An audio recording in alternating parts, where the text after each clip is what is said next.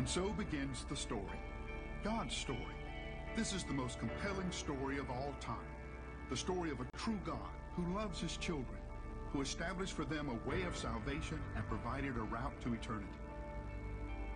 This story reveals the God of grace, the God who speaks, the God who acts, the God who listens, the God whose love for his people culminated in his sacrifice of Jesus, his only Son, to atone for the sins of humanity. What's more, this same God is alive and active today, still listening, still acting, still pouring out his grace on us.